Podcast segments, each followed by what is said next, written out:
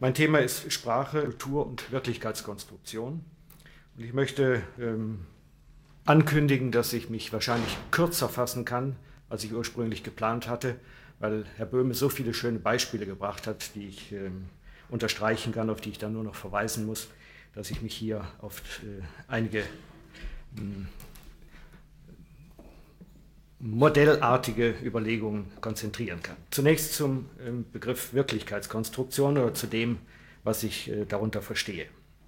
Ich verstehe darunter die Konstruktion von Modellen für Wirklichkeit, nicht von Wirklichkeit. Oder genauer gesagt, die soziale Konstruktion von Modellen für Erfahrungswirklichkeit in Individuen.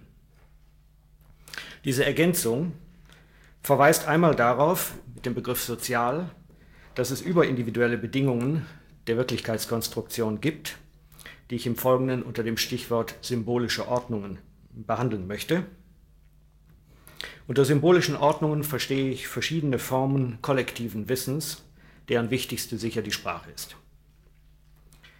Von sozialer Konstruktion von Modellen spreche ich, und zwar Modelle für weil es hier um überlebensmögliche Konstruktionen gehen soll, wobei jetzt dieses Überlebensmögliche sich nicht nur auf, den, ähm, auf das körperliche Leben oder den körperlichen Tod bezieht, sondern metaphorisch auch um das soziale Leben, das kulturelle Leben und den kulturellen Tod.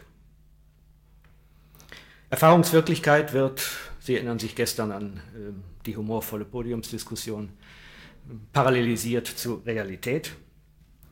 Und Konstruktion in Individuen soll darauf verweisen, dass diese Konstruktion neben den sozialen Bedingungen biologische, psychische Bedingungen aufweist. Und das Ganze soll darauf hinweisen, und man kann es offensichtlich nicht oft genug wiederholen, weil es immer wieder den Konstruktivisten vorgeworfen wird. Das Ganze soll darauf hinweisen, dass die Konstruktion von Modellen für Wirklichkeit eine höchst voraussetzungsreiche, empirisch voraussetzungsreiche ähm, Konstruktion ist, die mit Willkür nun absolut gar nichts zu tun hat. Und gerade der Hinweis darauf, dass es sich hier um Konstruktion handelt, führt sozusagen als methodologischer Effekt dazu, dass man sich um die empirischen Bedingungen dieser Konstruktion zu kümmern äh, beginnt. Und zwar sehr viel stärker, als wenn man davon ausgeht, es handele sich um irgendeine Form von Mapping, Repräsentation oder wie auch immer. Nun lassen Sie mich zum zweiten Punkt kommen, Sprache. Ähm, ist natürlich ziemlich riskant, sozusagen in zwei Minuten den eigenen Sprachbegriff zu erläutern. Ich werde sozusagen nur ähm, Hausnummern oder Hinweise gehen, geben, damit Sie sich in etwa vorstellen können, was ich damit meine. Es gibt, soweit ich sehe, zwei konkurrierende Möglichkeiten der Perspektivierung von Sprache. Einmal als ein Zeichensystem, zum anderen als ein Instrument, ich folge jetzt der äh, zweiten Beobachtungsperspektive, betrachte also Sprache als ein Instrument oder genauer gesagt als eine soziale Institution der Verhaltenskoordinierung. Dabei rufe ich in Erinnerung, dass Wittgenstein immer wieder darauf insistiert hat, dass Sprache ein intrinsischer Teil der Wirklichkeit ist und ihr nicht etwa gegenübersteht. Herr Böhmer hat das ja auch angesprochen mit äh, dem Verweis von Übersprache auf den anderen und nicht äh, auf die Natur. Nur dieser Gesichtspunkt der sozialen Institution, der Verhaltenskoordinierung, findet sich in der Vergangenheit bei vielen Sprachphilosophen und Linguisten. Ähm, Austin Searle haben darauf hingewiesen, dass Worte auch Taten sind. Äh, Pierre Bourdieu hat auf äh, den sprachlichen Markt hingewiesen, in dem soziale Unterschiede in der symbolischen Ordnung der differenziellen Unterschiede wiedergespiegelt werden. Spricht von sprachlichem Kapital, von Distinktionsgewinnen und Verlusten. Auch darauf hat Herr Böhm schon kurz hingewiesen, wenn auch nicht im Bourdieuschen Kontext. Das heißt also, Sprache erscheint in der Tat als ein Instrument, in dem soziale Beziehungen sich abbilden, sich herstellen und sich kontrollieren. Was mich im Zusammenhang mit meinem äh, Thema nun hm, sehr interessiert, ist der Spracherwerb, also dieser extrem lange Lernprozess, in dem sehr verschiedene Dinge gelernt werden müssen. Zunächst natürlich die Zeichenerkennung, dann die Artikulation von Zeichen, die Segmentierung von Lautfolgen, insgesamt also die Verfahren der Produktion und Rezeption von sprachlichen Medienangeboten. All das muss verbunden werden mit der Erwartung an kognitive Orientierungsfunktionen. All das muss verbunden werden mit der Kombination von verbalen und nonverbalen Kommunikationsmöglichkeiten und der komplexen Art, in der diese beiden Kommunikationsmöglichkeiten sich aufeinander beziehen. Es muss verbunden werden mit dem Erwerb von symbolischen Ordnungen auf Schemaebene, Gattungen, Erzählmuster, metaphorische Strukturen, Diskurse und dergleichen. Und schließlich mit den Verstehenserwartungen, wobei ich Verstehen in erster Linie als einen sozialen Prozess und nicht als einen kognitiven Prozess modelliere. Darauf können wir, wenn Interesse besteht, in der Diskussion kurz eingehen. Spracherwerb lässt sich also hm, bestimmen als der Erwerb eines Instrumentes zur Kopplung kognitiver, semiotischer und sozialer Handlungen im weitesten Sinne. Dabei ist wichtig, dass das Kind ja nicht wie beim Zweitsprachenerwerb sozusagen mit Lexikon und Grammatik eine Sprache erwirbt, sondern das Kind lernt im Lebenszusammenhang sprechen, eine Art von Polysemiosis, wie Rolf Klöpfer das mal genannt hat. Und das Kind lernt spracherwerbend einen Lebenszusammenhang. Das heißt, es lernt die Vermittlung von Sprache und Tätigkeit im weitesten Sinne. Und um das äh, etwas auf den Griff zu bringen, schlage ich vor, zurückzugreifen auf äh, unterscheidungslogische Überlegungen von Spencer Brown, die äh, Niklas Luhmann in der letzten Zeit äh, aufgegriffen hat, und äh, sich zu konzentrieren auf den Vollzug von Unterscheidungen und deren Benennung. Warum, das wird dann später deutlich, wenn ich auf den Kulturbegriff komme. Indem das Kind also ein System zum Vollzug oder ein Programm zum Vollzug von Unterscheidungen und Benennung dieser Unterscheidungen erwirbt, und zwar im Lebenszusammenhang praktisch äh, erwirbt, entsteht das, was Beobachter genannt wird und mit dem Beobachter Bewusstsein und Selbstbewusstsein. Wie ich gestern in der äh, Diskussion schon äh, einmal angedeutet habe, scheint es mir sehr wichtig zu sein, dass Sprachlehrende und Sprachlernende als sich gegenseitig beobachtende Beobachter agieren, deren Verhaltenssynthesen sich im Laufe der sprachlichen Sozialisation aneinander angleichen dann natürlich zu dem Resultat führen, dass man so spricht, wie man spricht und dann in solchen Situationen so spricht, wie man spricht, was dann wieder auf die sozialen ähm, Mechanismen verweist. Durch den Rückkopplungsmechanismus von Wahrnehmung, Sensomotorik, Gedächtnis, Emotion und Kognition entsteht dann im Laufe der Zeit beim Kind die intuitive Gewissheit, dass Textkomponenten mit festen Bedeutungen verbunden sind.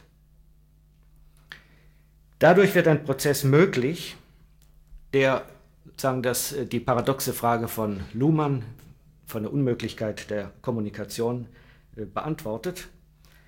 Denn dadurch können nun Texte Kognition und Kommunikation miteinander koppeln, weil sie zu keinem der beiden Systeme gehören, aber in beiden Systemen zur Synthetisierung systemeigener Prozesse genutzt werden können.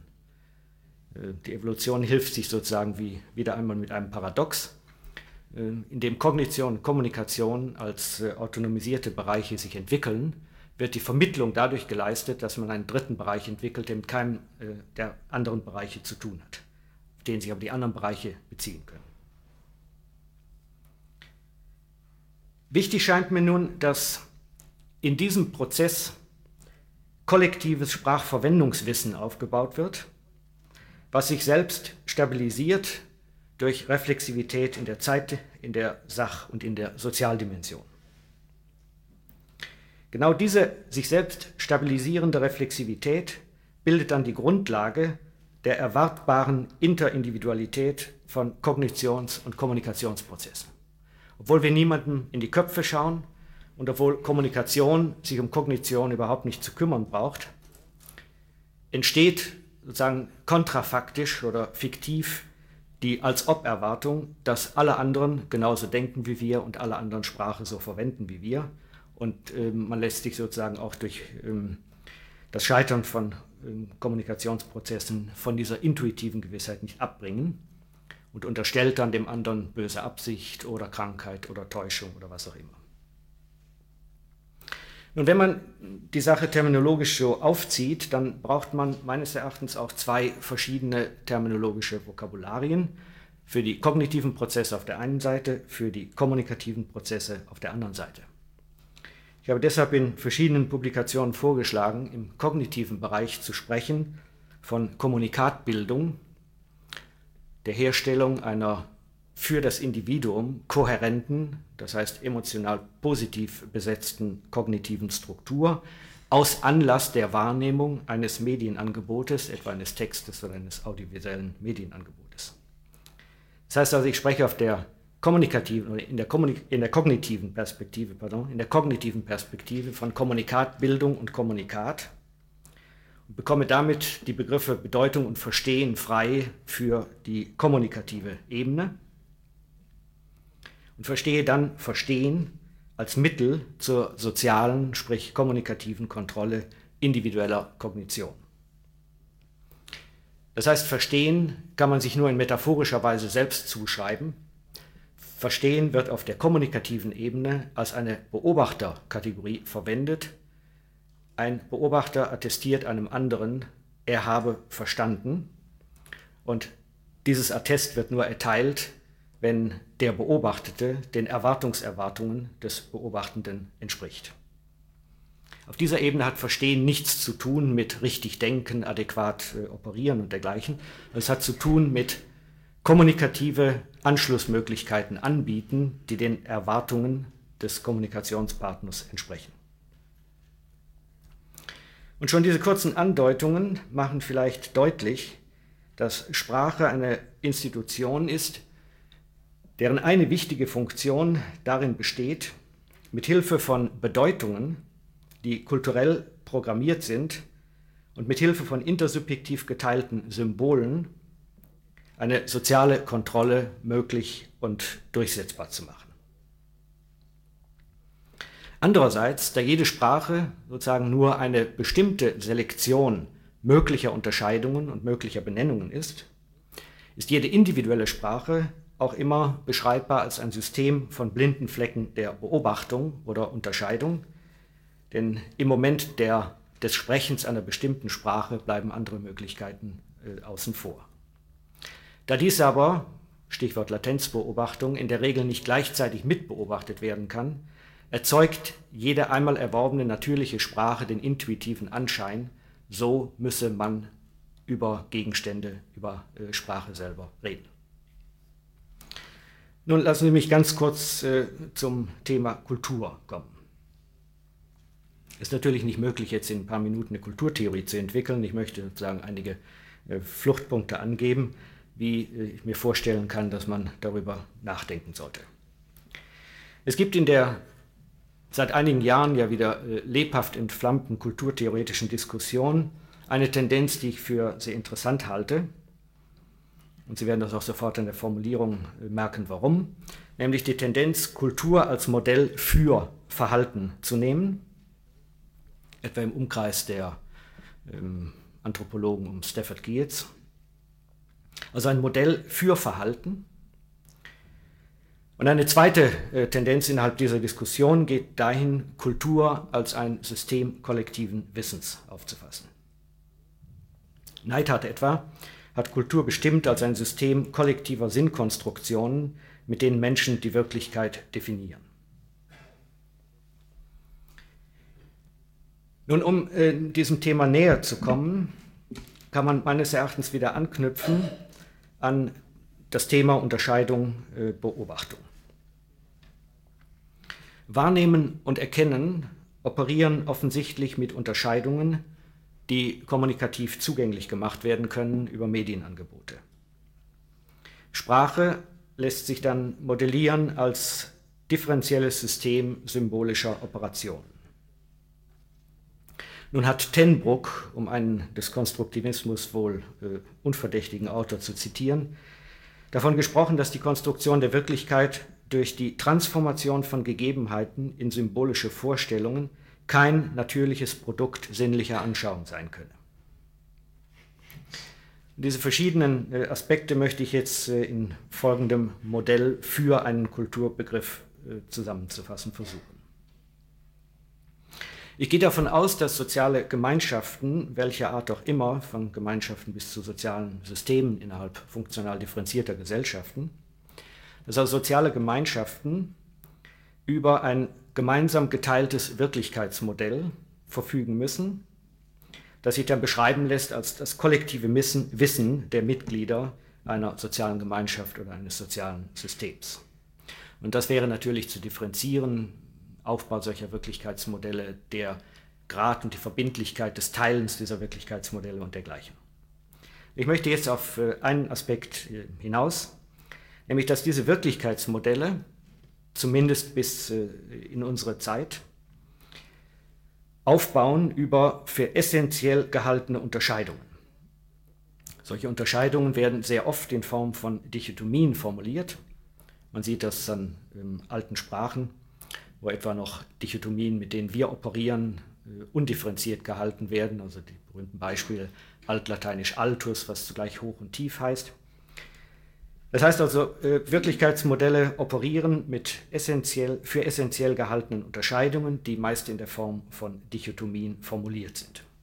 Und die wichtigste Dichotomie in europäischen äh, Wirklichkeitsmodellen ähm, ist sicher die von wirklich und was immer dann als Gegengriff äh, benutzt wird. Das heißt also, über diese Dichotomie muss dann geregelt werden, wie man sich gegenüber Wirklichkeit verhält. Man könnte das generell als äh, die Basis für Welterkundungs- und Technikprogramme bezeichnen. Eine zweite entscheidende äh, Dichotomie ist die von Alter und Ego, die dazu führt, dass man bestimmte Menschenbildannahmen oder Menschenbilder entwickelt. Und die dritte, die Unterscheidung von Gut-Böse, die dann Wert- und Normensysteme zu entwickeln äh, verlangt. Daneben gibt es natürlich je nach Gesellschaft eine äh, Fülle anderer Dichotomien. Wichtig scheint mir der Hinweis darauf, dass alle diese Dichotomien affektiv und normativ besetzt sind, äh, worauf schon Emil Dürkheim hingewiesen hat. Und diese Dichotomien sozusagen bei der Beobachtung von Wirklichkeitsmodellen sich als die kategorialen äh, Muster herausstellen, diese Dichotomien müssen nun kontinuierlich semantisch thematisiert werden, wenn eine Gemeinschaft oder Gesellschaft sich als solche erhält. Und diese semantische Thematisierung erfolgt nun in enger Verbindung von kognitiven, affektiven und normativen Besetzungen. Ein kurzes Beispiel. Die Dichotomie schön-hässlich wird thematisiert, indem man sie kombiniert mit anderen Dichotomien und da kommt es nun darauf an, mit welchen anderen. Ob schön hässlich verbunden wird mit männlich weiblich, mit reich arm, mit mächtig Bei anderen äh, Dichotomien lässt sich das äh, sehr leicht weiter exemplifizieren. Nun, diese Thematisierung und die Kombinationsmöglichkeiten würden natürlich äh, sozusagen exponentiell äh, auseinandergehen, wenn es hier nicht so etwas wie ein Programm gäbe, welche Verbindbarkeiten in einer bestimmten Gesellschaft prämiert, welche sanktioniert werden und wie die äh, Semantik dieser Dichotomien und der Verbindung dieser Dichotomien geregelt werden kann. Das System der Optionen essentieller Dichotomien, also was in einer bestimmten Gesellschaft für essentiell gehalten wird, das System oder Programm der semantischen Thematisierung dieser Optionen, ihrer Hierarchisierung, emotionalen Besetzung und Legitimation und auf der anderen Seite die Option von Alternativen bezeichne ich nun als die Kultur eines Sozialsystems, die dessen Individualität ausmacht. Kultur also als Programm generatives Programm, man könnte es auch in Form von elaborierten, äh, selbstlernenden Computerprogrammen darstellen, ist auf jeden Fall eine Metapher, zur Kultur als Programm der Thematisierung für essentiell gehaltener Unterscheidungen innerhalb eines Sozialsystems. Und dieses System muss kontrafaktisch wie auch immer auf Dauer gestellt und institutionalisiert werden, um seine zwei wichtigsten Aufgaben zu erfüllen, nämlich einmal die Reproduktion akzeptabler Lösungen innerhalb eines äh, gesellschaftlichen Systems. Das läuft dann über Sozialisation, äh, über die Entwicklung von Riten, Institutionen, Formen, Feiern und dergleichen. Und die zweite Aufgabe, Kontrolle die ebenfalls wieder über Sozialisation und Machtstrukturen geleistet wird. Soziale Systeme ohne Kultur sind bei dieser Art der Beschreibung nicht möglich. Wenn man diese beiden Funktionen mit äh, hineinnimmt in den Beschreibungsversuch, kann man also sagen, Kultur lässt sich beschreiben als ein Programm, verstanden als Menge von Prinzipien, zur sozialen Produktion kollektiven Wissens in oder durch Individuen. Insofern ist dann der Mensch Schöpfer jeder Kultur, aber die Menschen sind Geschöpfe einer spezifischen Kultur. Kultur programmiert Kognition und Kommunikation über kollektives Wissen, was dann beschreibbar wird in den symbolischen Ordnungen, und ermöglicht damit die Kopplung der beiden autonomen Bereiche Kognition und Kommunikation via Medienangebote. Damit wird natürlich klar, je größer die Rolle der Medienangebote innerhalb einer Gesellschaft wird, ähm, desto mehr verändert sich auch die Art der strukturellen Kopplung zwischen Kognition und Kommunikation. Und viele der ähm, Lösungen, die durch die Anwendung dieses Programmes möglich sind, möglich geworden sind, werden einer Dauerbeobachtung und Dauerthematisierung entzogen, denn natürlich kann die Thematisierung dieser Dichotomien nun wiederum thematisiert werden, iterative Beobachterhierarchien aufgebaut werden. Viele dieser Lösungen aber werden einer solchen Dauerbeobachtung entzogen, auch darüber ließen sich zum Beispiel Gesellschaftstypen beschreiben, und wirken deshalb wiederum wie blinde Flecken, die damit den Eindruck der Natürlichkeit erzeugen. Das heißt also, über die wirklich essentiellen Punkte einer Kultur wird in der Regel in dieser Kultur nicht nachgedacht. Und es signalisiert dann immer Krisen einer Kultur, wenn über ihre fundamentalen Problemlösungen nachgedacht wird. Und was hat das alles mit Konstruktivismus zu tun? Kultur und ihre wichtigste Institution Sprache werden von Kindern überhaupt von Individuen nicht willentlich gewählt und erlernt. Sie sind damit unhintergehbar, auch in dem Sinne, dass sie nur in Kultur und Sprache überhaupt wieder beobachtbar sind. Und erlangen damit in der Tat, würde ich sagen, die Widerständigkeit, die Herr Böhme beschrieben hat. Insofern, um es noch ein letztes Mal zu betonen, hat Konstruktion mit Arbitrarität, mit Willkür und absolut nichts zu tun. Wahrnehmung, um noch einmal auf diesen Punkt zu kommen, wird aufgrund biologischer Constraints erlernt, erscheint aber für das wahrnehmende Bewusstsein immer als Wahrnehmung als. Ähm, ich kann mir schwer vorstellen, nur etwas wahrzunehmen. Ich nehme immer etwas wahr und indem ich etwas wahrnehme, nehme ich etwas als etwas wahr, weil die Wahrnehmung selber durch die Beobachtung von Beobachtungen und durch das Unterschieben der eigenen Beobachtungsergebnisse an andere im Laufe der Sozialisation immer schon semantisch distinkt ist. Insofern erscheint mir auch Wahrnehmung essentiell kulturabhängig und ebenso essentiell emotionsabhängig sprach- und kommunikationsabhängig. All dies lässt sich sozusagen beschreiben, aber wiederum wieder nur in einer bestimmten Sprache im Rahmen eines kulturellen Programms, wobei die Beschreibung, die Selektion dieser Beschreibung, die Legitimation dieser Beschreibung, ihre Bewertung und die Bewertung der Anschlussfähigkeit dieser Beschreibung wiederum sozusagen ein spezielles Subprogramm des kulturellen Programms ausmachen. Das ist für mich der entscheidende Punkt, wo die Unterscheidung zwischen Realität und Wirklichkeit dann auch inhaltlich greift und Sinn macht. Denn sobald wir als Beobachter reden, reden wir als Beobachter innerhalb einer Kultur und in dieser Kultur ist eben schon die Wahrnehmung kulturell geprägt, in dem Sinne, den man mit der Metapher blinder Fleck äh, beschreiben kann, was das Nachfolgeproblem der Latenzbeobachtung nach sich zieht. Oder noch einmal anders formuliert, was wir mit Kategorien wie Subjekt und Objekt, System und Umwelt beschreiben wollen. Das beschreiben wir über relationale Kategorien. Es gibt Systeme nur in Bezug auf Umwelt, darauf habe ich gestern ja auch schon mal äh, insistiert. Es gibt Umwelt nur in Bezug auf Systeme. Und die entscheidende empirische Frage ist immer die, wie konstruiert, in dem Sinne, wie ich ihn zu klären versucht habe, wie konstruiert das System seine Umwelt, ähm, dass es konstruktivistisch ähm, blödsinnig wäre, sowas wie Umwelt, Wirklichkeit oder Realität zu leuchten, geht schon aus diesem einfachen logischen äh, Grund hervor, dass ich über Systeme und Umwelten nur in relationaler Weise sprechen kann.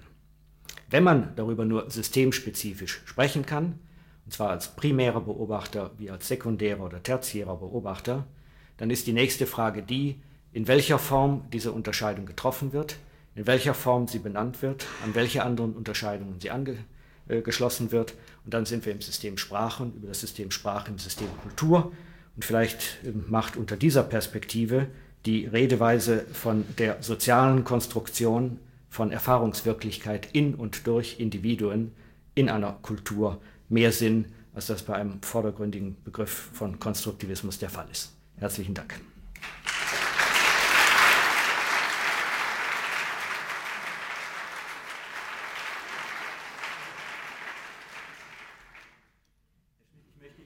Vortrag herzlich danken und ich bitte Sie, Fragen zu stellen, Diskussionsbeiträge zu geben.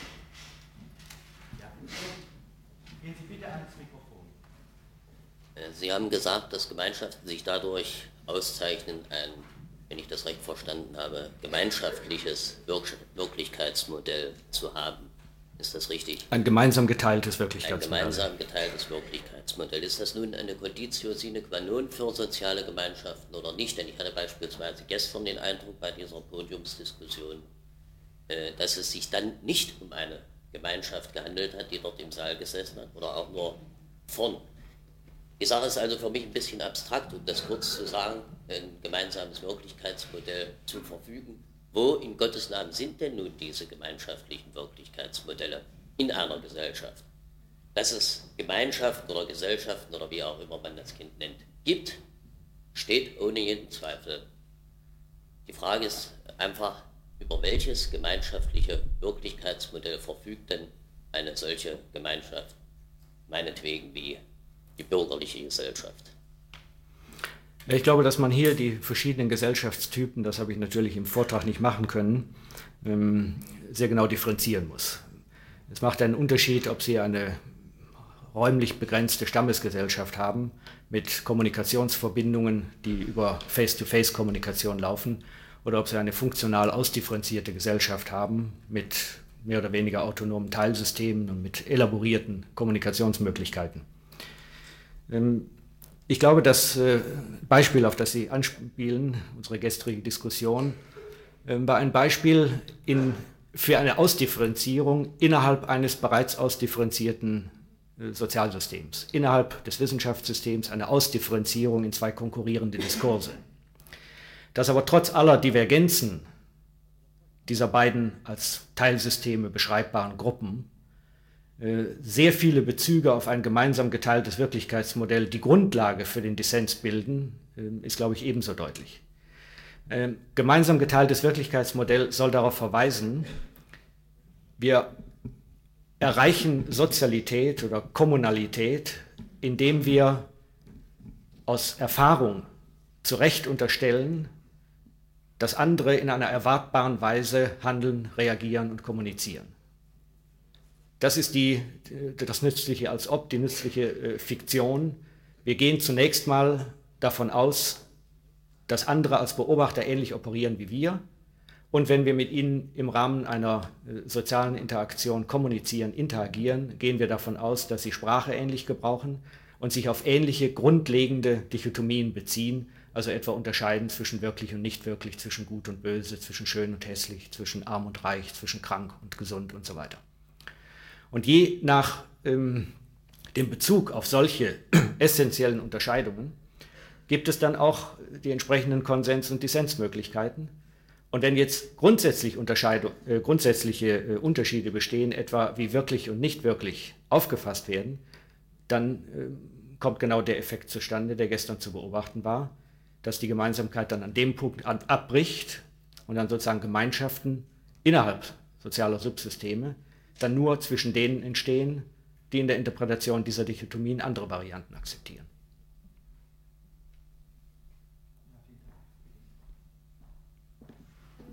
Ich wollte Ihnen erstmal danken für den klaren Vortrag. Ich fand es sehr angenehm und sehr ruhig auch. Ähm, meine Frage ist jetzt, inwieweit Sie sich eigentlich von der Phänomenologie unterscheiden.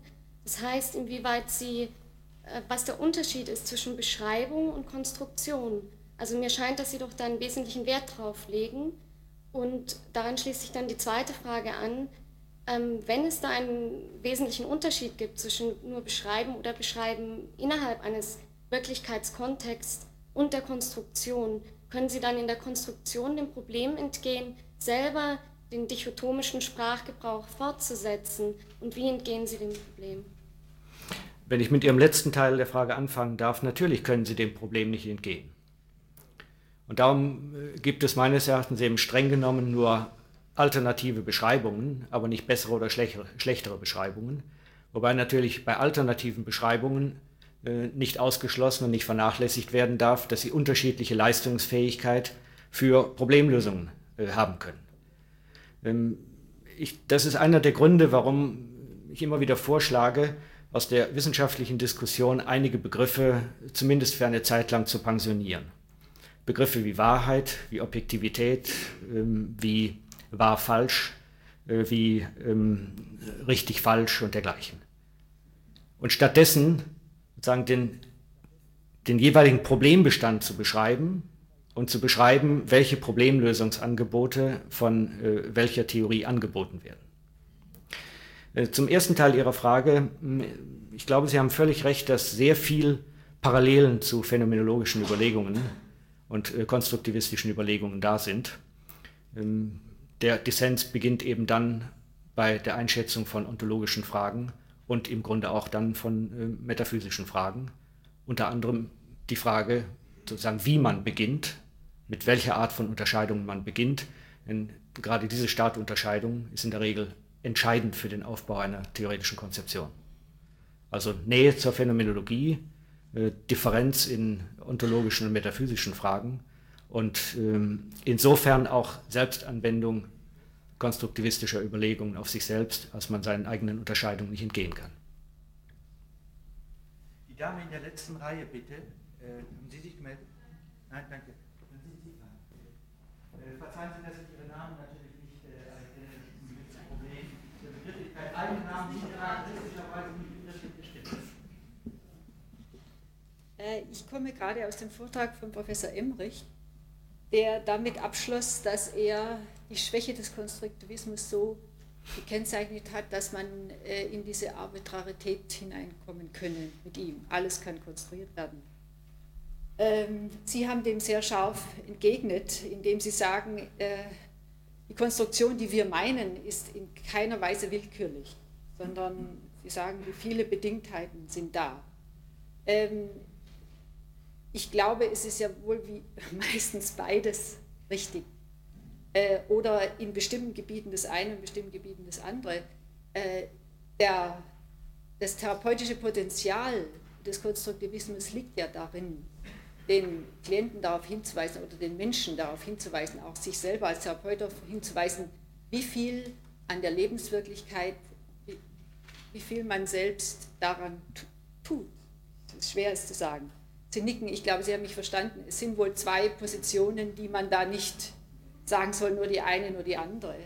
Ich glaube, es ist sehr wichtig und es trägt wohl zum Verständnis des allgemeinen Verständnis des Konstruktivismus sehr bei, wenn Sie sehr betonen, äh, wie wenig willkürlich daran, wie wenig willkürliche Konstruktion ist. Wahrscheinlich ist das, das der Grund, warum Sie es so stark hm. betont haben. Ich glaube gar nicht, dass es zwei verschiedene Positionen sind sondern es sind nur Beschreibungen von zwei verschiedenen ähm, Situationen oder Möglichkeiten. Ich glaube, Herr Böhmer hat das sehr deutlich gemacht. Ähm, es gibt natürlich diese Widerständigkeit von Wirklichkeit. Das hebt aber den Grundgedanken der Konstruktivität nicht auf, sondern schiebt eigentlich in den Vordergrund den Gedanken, wie geht man mit diesen als widerständig erfahrenen ähm, Umweltdefinitionen um. Insofern ist sogar das Erleiden von ähm, nackter Aggression immer noch eine, sozusagen eine Sinngebungsaufgabe. Und wenn ich sie nur als nackte Aggression erlebe, muss ich die Unterscheidungen zur Verfügung stellen, plus Bewertungen, plus normative äh, Besetzungen und dergleichen, äh, die man für die Beschreibung solcher Fälle in einer bestimmten Kultur entwickelt hat. Gerade zum Thema Gewalt, die Einschätzung von Gewalt ist, glaube ich, eines der signifikantesten Beispiele für unterschiedliche Kulturen, unterschiedliche Teilkulturen innerhalb einer Gesellschaft. Sodass also äh, etwa im therapeutischen Bereich, da gibt es äh, sehr viel mehr Möglichkeiten, die Konstruktivität und den Aufweis der Konstruktivität zur Verflüssigung von Problemsituationen einzusetzen. Es gibt andere Bereiche, äh, in denen das sehr viel weniger möglich ist. Aber auch in diesem Fall ist die Einsicht, dass dies eine Möglichkeit unter anderen ist, wie widerständig sie sich im Moment auch darstellt, eben nicht außer Kraft setzt, dass durch die Anwendung anderer Unterscheidungen, durch die Anwendung eines anderen kulturellen Subprogramms oder Programms eben nicht nur eine andere Perspektivierung, eine andere Interpretation, sondern in der Tat auch eine andere Form der Erzeugung von konstruktiven Widerständigkeiten möglich wäre. Und da scheint mir sowohl das Kritikpotenzial äh, als auch das Verflüssigungs- oder Alternativpotenzial zu liegen oder das, was Musil den Möglichkeitssinn genannt hat.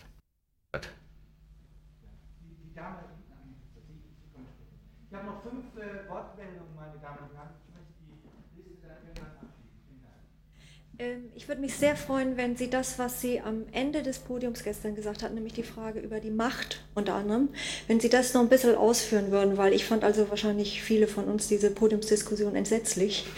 Ähm, und ich finde, obwohl ich, weil ich das gestern von Ihnen wahrgenommen habe, Sie sehr schätze, finde ich auch schade die hohe Abstraktion, die immer wieder reinkommt.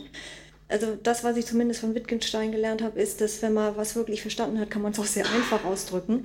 Und ich würde Sie bitten, ähm, ein bisschen konkreter auch zu werden. Und ich habe so leider den Eindruck, dass hier irgendwie viele, vielleicht auch junge Wissenschaftler sind, die sich immer noch so gerne beweisen wollen, wie wissenschaftlich sie sind. Und ich denke, wir haben das nicht mehr nötig. Also es wäre schön, sehr konkret und vielleicht um das, was Sie mit Macht angedeutet haben, mhm. gestern das auszuführen. Wittgenstein hat, wenn ich biografisch richtig unterrichtet bin, immer sehr ausführliche Seminarsitzungen gehabt. Ähm, wenn Sie in mein Seminar kommen, würden Sie hoffentlich erleben, dass ich mich da auch sehr viel verständlicher ausdrücke. Aber in 30 Minuten setzt man sich immer unter den Zwang, Kondensmilch zu erzeugen. Aber das.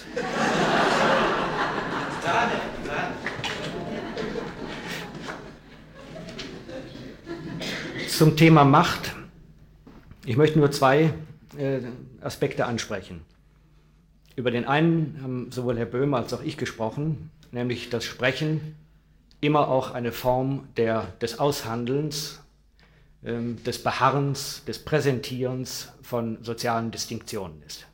Wer über bestimmte sprachliche Register verfügt, wer ähm, über sprachliche Differenzierungsmöglichkeiten verfügt, über die andere nicht verfügen, ähm, erwirbt damit symbolisches Kapital. Bis hin zu den ja inzwischen bekannten, aber immer noch nicht trivialen äh, Dingen, dass eben bestimmte Leute bestimmte äh, sprachliche performative Äußerungen nur vollziehen dürfen. Eheschließungsformeln. Ähm. Bitte? Ich habe es akustisch. Brotgelehrte. Brotgelehrte? Das, was ich jetzt gesagt habe, das Brotgelehrte. Ja.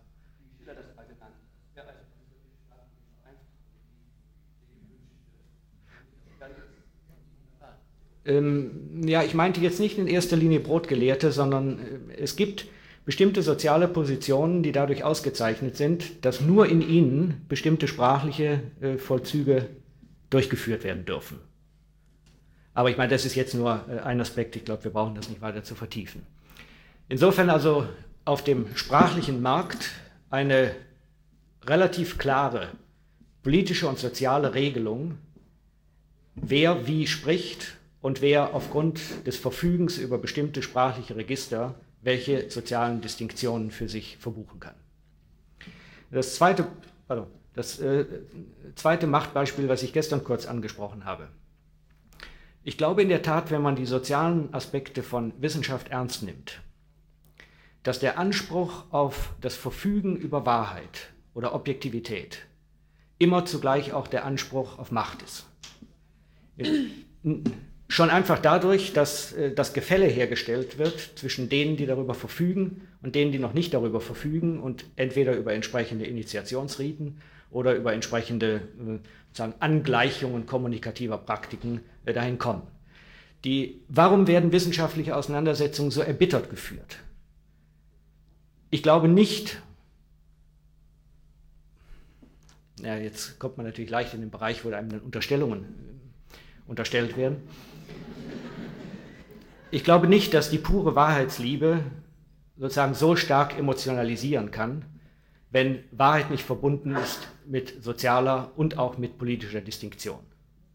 Ähm, ein Professor, der öffentlich erklärt, dass er nur was anderes, aber nichts Wahreres weiß als seine Studenten, hat natürlich auch rein gesprächsstrategisch schon mal schlechtere Karten.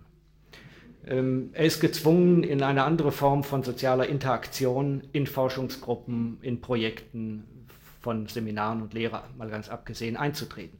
All das ist aufwendiger, all das ist schwieriger, all das verschafft natürlich auch sehr viel weniger persönliche Befriedigung, ähm, erhöht natürlich auf der anderen Seite auch das Risikopotenzial, denn wenn man beansprucht, die Wahrheit gefunden zu haben, und dann 14 Tage später sozusagen reinfällt, ähm, ist das wahrscheinlich psychisch schlechter zu verkraften, als wenn man sich damit trösten kann, dass man eben mit einer Konstruktion nicht durchgekommen ist. Insofern könnte man auch sagen, Konstruktivismus ist was für psychisch Schwache und Intellekt.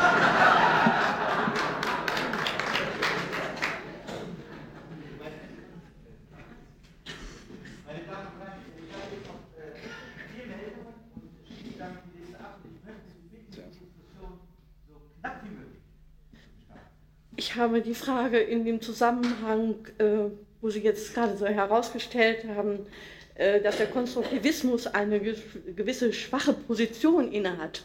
Warum gibt es so wenig Frauen unter den konstruktivistischen Theoretikern? Das ist eine Frage, die wir uns äh, wirklich nicht nur aus modischen Gründen auch oft gestellt haben. Ähm, vielleicht darf ich Sie mit einem kurzen Rechenexempel nicht beantworten, aber wie sagt Luhmann immer so schön, anplausibilisieren.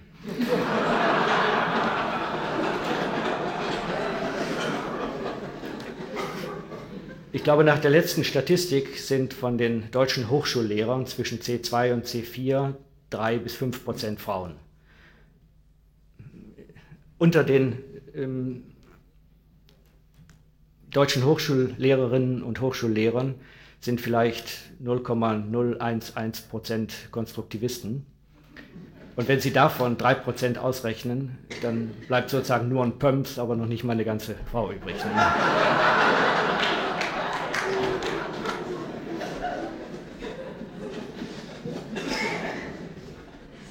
Herr Schmidt, Sie haben Ihre Kulturtheorie hm, auf die Unterscheidungstheorie aufgebaut und haben gesagt, dass äh, Sie unter Kultur die Thematisierung von Dichotomien verstehen. Das Programm der Theorie. Ja, das Programm der Thematisierung.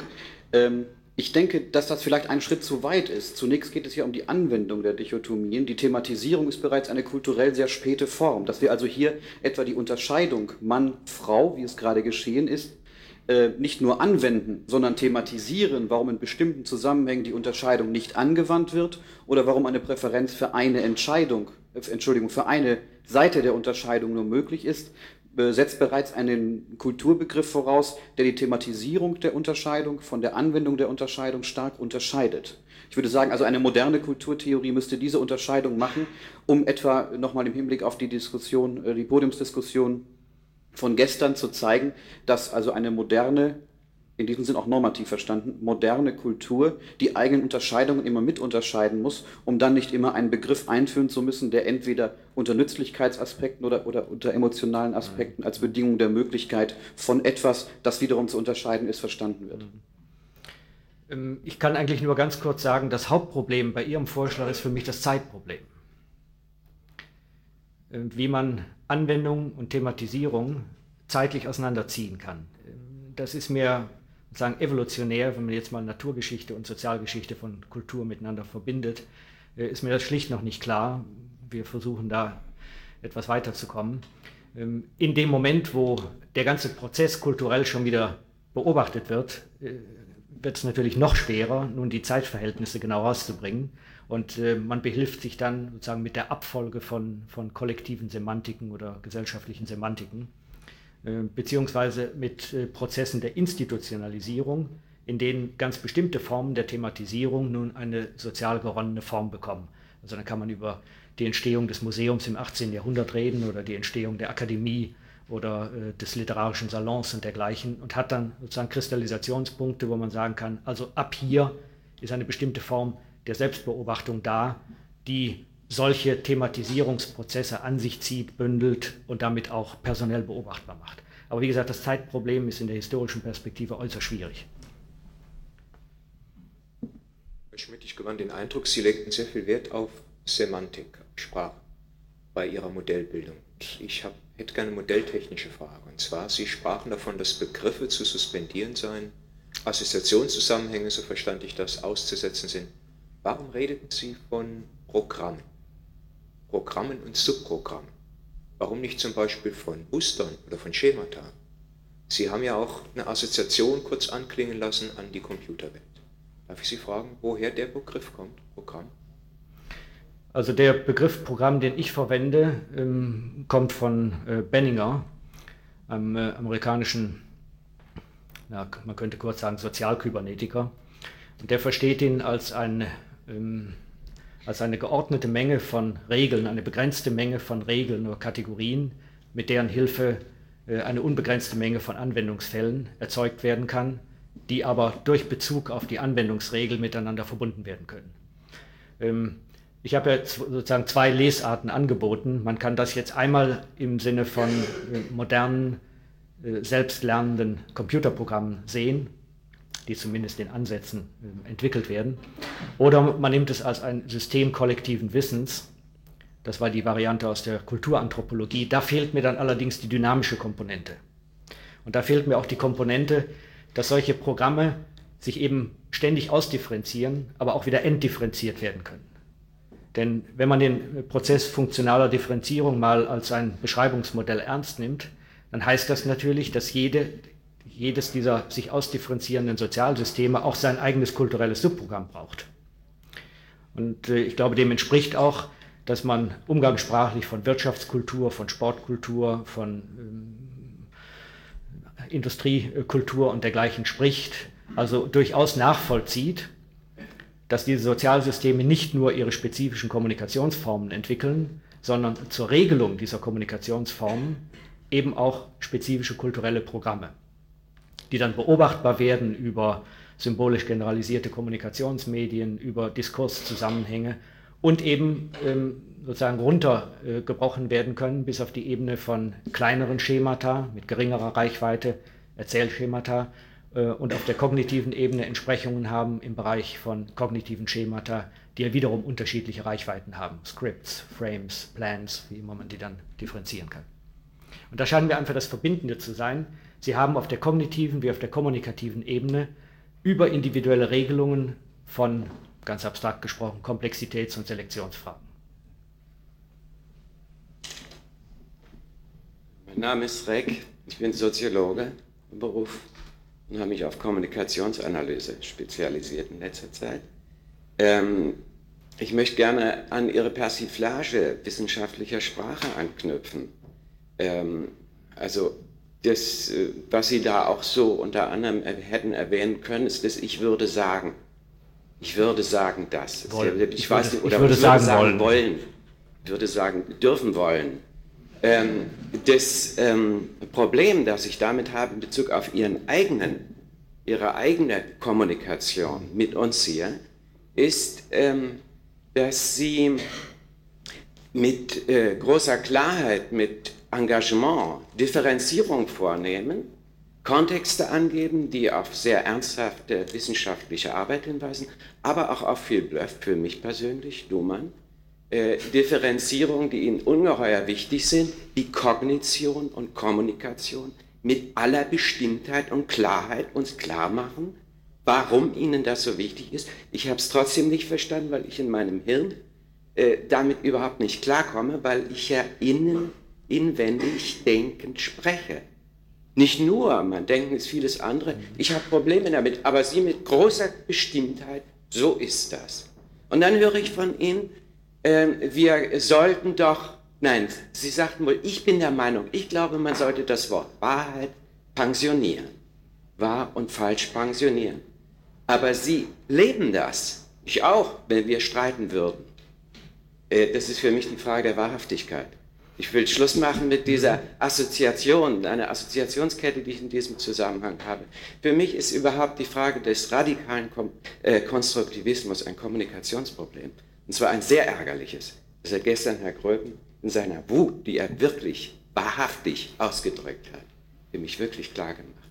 Und dies muss hier reflektiert werden. Ich glaube, wir sind ja hier in Heidelberg. Äh, hier haben drei äh, familientherapeutische oder psychoanalytische, ein psychoanalytisches Institut sogar diesen Kongress mitorganisiert. Darüber muss nachgedacht werden, was radikaler Konstruktivismus als Kommunikation darstellt. Er stellt nämlich die ungeheure Zumutung dar, auf der einen Seite Engagement, Wahrhaftigkeit im Anspruch und Ausdruck, auf der anderen Seite die Rücknahme die Rücknahme dieses dessen, was ich erlebe, auch an Ihnen erlebe.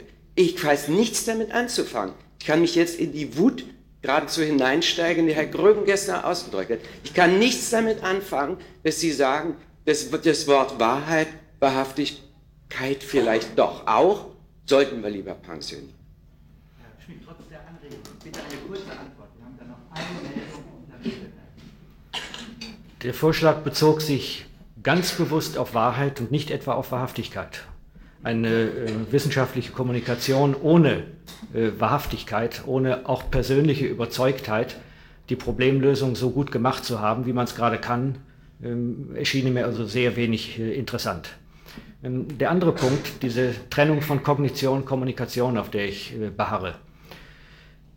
Während Sie reden, höre ich Sie nur reden, ich sehe Sie nicht denken. Und umgekehrt.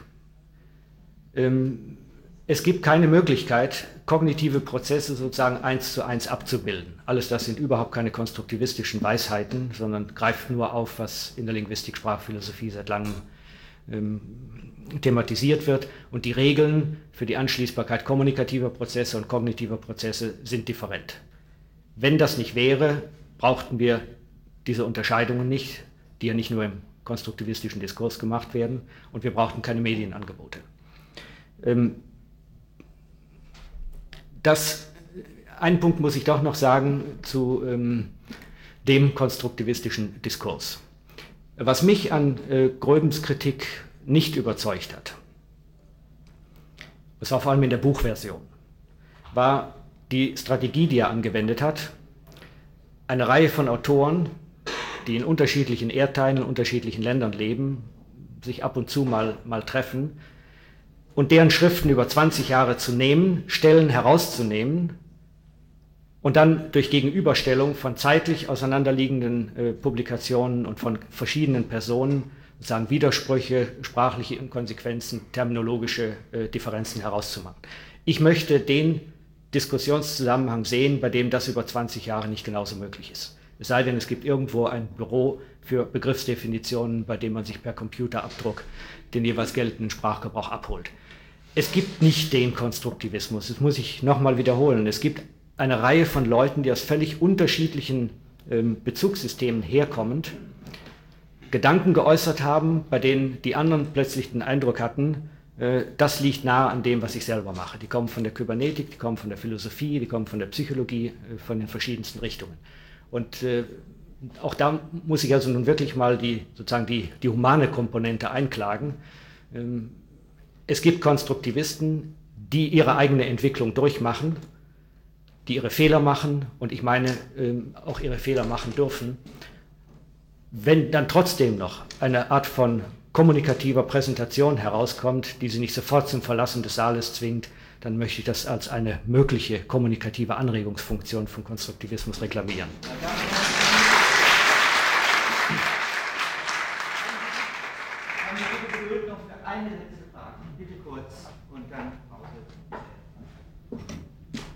Meine Frage betrifft äh, den ja die Position zwischen Universalismus und Relativismus, auch in Bezug auf das Verstehen. Verstehen fassen Sie auf der Seite der ähm, Kommunikation. Dadurch ist es sehr kulturgebunden. Nun ist aber Bilingualismus keine besondere Fähigkeit, sondern eine Fähigkeit, die jeder besitzt, also auch aus dem ganzen Begriffsnetz und Kategoriennetz auszusteigen in ein anderes hinein, kurz gefasst. Ähm, die Prägung ist also nicht definitiv und äh, trotzdem ist die Prägung da. Es ist immer diese Schwierigkeit, die wir auch in der eigenen Kultur haben, die äh, eben auch in anderen Kulturen dann stattfindet. Auf die Position nun zwischen, wo, wo steh, steht dann der Konstruktivismus beziehungsweise ihre Position zwischen Universalismus, also universalen Grundannahmen, die das Verstehen überhaupt ermöglichen, mit den anderen, auch interkulturell das dürfte sich da nicht mehr auf die Lebenswelt alleine oder äh, basieren und äh, verstehen nur als Annäherung, die dann eben nie eindeutig im Sinne von äh, verstehen heißt das andere eindeutig auffassen treffen würde, in dem, in dem Sinne relativ wäre. Also eine kurze Antwort kann ich darauf nicht geben. Nur ein Teilaspekt, dieses, diese Vorstellung von Verstehen als Annäherung kommt sozusagen bei mir in der Form nicht vor. Sondern Verstehen wird auf der sozialen Ebene gebraucht, um jemandem anderen ähm, zu signalisieren, du hast meinen Erwartungen entsprochen. Äh, und auf der kognitiven Ebene geht es um kohärente Ko äh, Kommunikatbildung und da kann man sowieso nicht von Verstehen und Missverstehen äh, reden, sondern entweder der, Kommunikations-, der Kognitionsprozess klappt oder er klappt nicht oder er klappt nur so, dass ich emotional unbefriedigt bin dann kann ich sozusagen als mein eigener Beobachter mir sowas wie Missverstehen äh, zusprechen. Zu Universalismus, äh, vielleicht können wir das in der Pause machen, aber. Vielen Dank für den Vortrag.